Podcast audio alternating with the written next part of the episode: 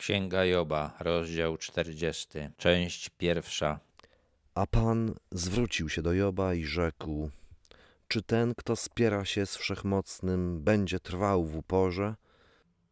Te słowa, które tutaj są przetłumaczone jako spiera się z Wszechmocnym, można też przetłumaczyć jako poucza Boga. Bóg pytał Joba, czy w dalszym ciągu uważa, że jest mądrzejszy od niego. Wtedy Job odpowiedział Panu i rzekł: otom ja nędzny, cóż Ci odpowiem? Swoją rękę kładę na ustach. Raz mówiłem i już nie będę. Drugi raz i już nie powtórzę. Trudno powiedzieć, czy to słowa Elihu wpłynęły w taki sposób na Joba, czy widok Boga, ale powiedział, że już nie będzie stawiał Bogu żadnych zarzutów. Wie, że nie ma podstaw. Wtedy Pan ponownie odpowiedział Jobowi spośród nawałnicy i rzekł: nurze, przepasz swoje biodra jak mąż. Będę Ciebie pytał, a Ty mnie poucz. Bóg jednak najwyraźniej nie uznał sprawy za zakończoną. Nadal wzywał Joba, żeby skonfrontował się z nim.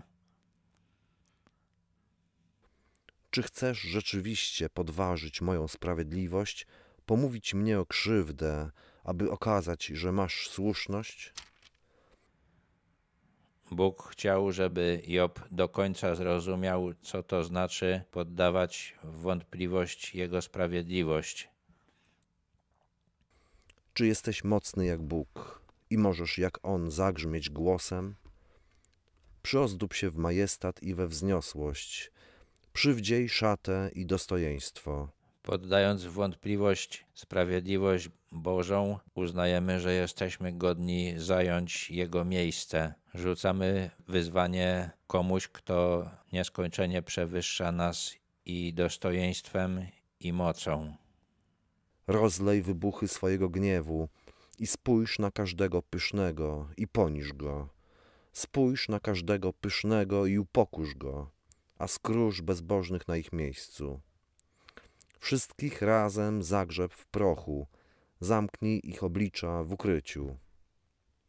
Wtedy i ja Ci wyznam, że Twoja prawica może Cię wybawić. Bóg może wszystko, Jego moc jest nieograniczona. Kiedy chce, może pokonać i pognębić każdego swojego wroga. Bóg powiedział Jobowi, że taki właśnie musiałby być, żeby zająć jego miejsce. Chciał też, żeby Job zdał sobie sprawę, że sam sobie nie może pomóc. Potrzebuje pomocy od Niego. Oto hipopotam, którego stworzyłem jak i Ciebie. Żywi się trawą jak wół. Lecz patrz, jaka siła w jego biodrach i jaka moc w mięśniach jego cielska. Swój ogon wypręża jak cedr, ścięgna ud jego są mocno splecione. To słowo, które tutaj jest przetłumaczone jako hipopotam, to po hebrajsku behemot. Bóg znów pokazuje Jobowi swoje stworzenia jako dowód swojej potęgi i mądrości. Opis tego behemota zupełnie nie pasuje do hipopotama. Cedr to jest jedno z największych drzew na świecie. Dorasta do 60 metrów i ma bardzo gruby pień. Ogon hipopotama jest krótki i cienki. Porównać do cedru można raczej ogon diplodoka albo jakiegoś innego wielkiego dinozaura. Diplodok znaczy podwójna belka. Uczeni tak nazwali to zwierzę właśnie ze względu na jego wielki ogon, który porównali do belki. Także skojarzenie mieli podobne jak Bóg. I rzeczywiście potrzebna była ogromna siła mięśni, żeby tym ogonem poruszać. Bóg mówi o tym stworzeniu tak,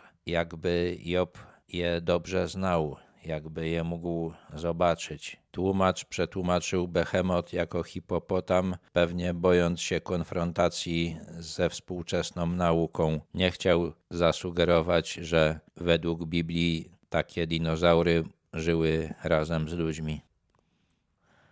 Jego kości niby rury miedziane, jego członki jak drągi żelazne.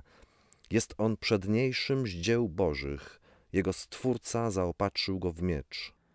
Łapy tego stworzenia są potężne. Bóg porównał je do rur. To słowo, które tutaj jest przetłumaczone jako rura, można też przetłumaczyć jako sztuka, jako wyrób. Miedź czy też brąz, bo to i tak można przetłumaczyć, i żelazo to były najmocniejsze materiały znane Jobowi. Bóg pokazuje, jak potężne zwierzę stworzył. Dinozaury miały kostne wyrostki, które można uznać za takie miecze, o których tutaj jest mowa. Diplodok takich wyrostków nie miał. Miał je natomiast brachiozaur. To stworzenie miało też olbrzymi ogon, choć krótszy niż diplodok. Ze znanych nam dinozaurów to właśnie brachiozaur najlepiej pasuje do opisu behemota.